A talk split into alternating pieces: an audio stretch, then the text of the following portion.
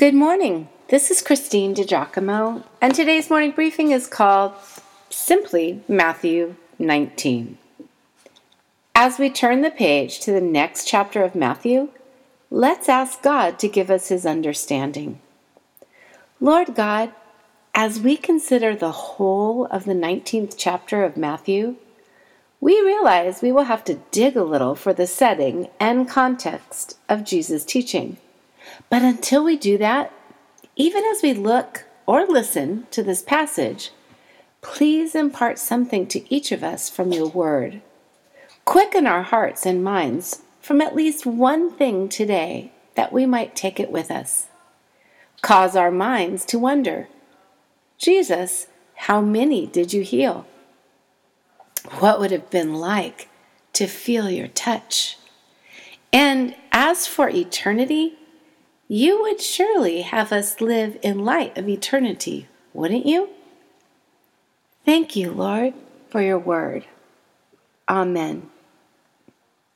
Matthew wrote, When Jesus had finished saying these things, remember he was talking about forgiveness, he left Galilee and went into the region of Judea to the other side of the Jordan.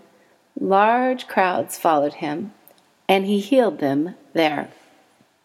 Some Pharisees came to him to test him. They asked, Is it lawful for a man to divorce his wife for any and every reason? Haven't you read, he replied, that at the beginning the Creator made them male and female, and said, For this reason a man will leave his father and mother and be united to his wife, and the two will become one flesh. So they are no longer two, but one flesh. Therefore, what God has joined together, let no one separate. Why then, they asked, did Moses command that a man give his wife a certificate of divorce and send her away? Jesus replied, Moses permitted you to divorce your wives because your hearts were hard. But it was not this way from the beginning.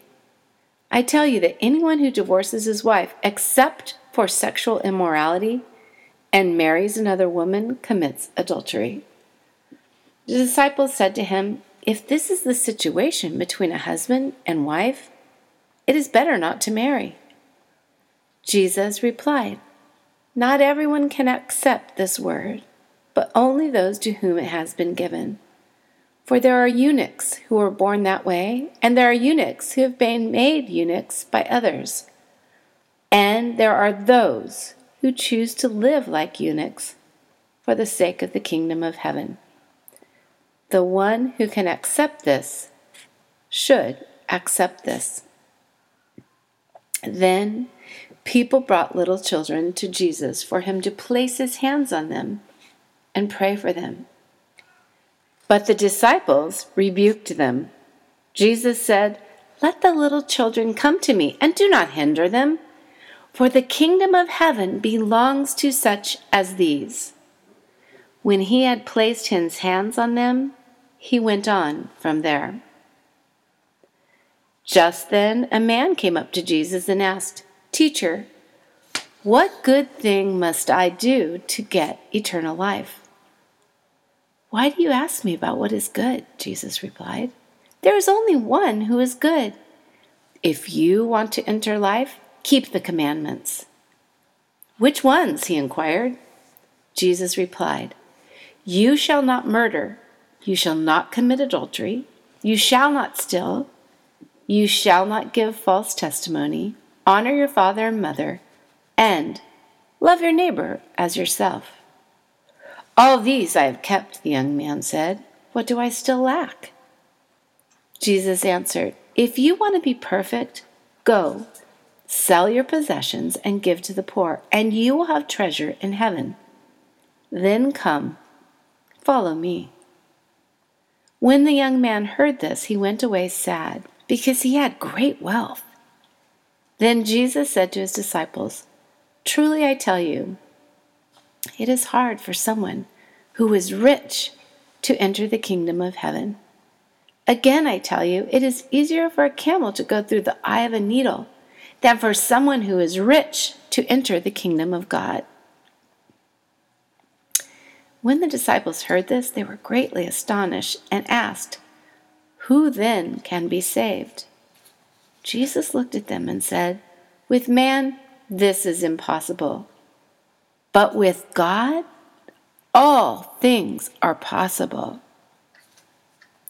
Peter answered him, We have left everything to follow you. What then will there be for us?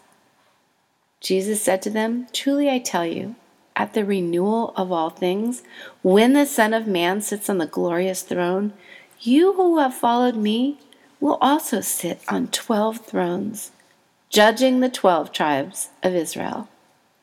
And everyone who has left houses or brothers or sisters or father or mother or wife or children or fields for my sake will receive a hundred times as much and will inherit eternal life. But many who are first will be last, and many who are last will be first.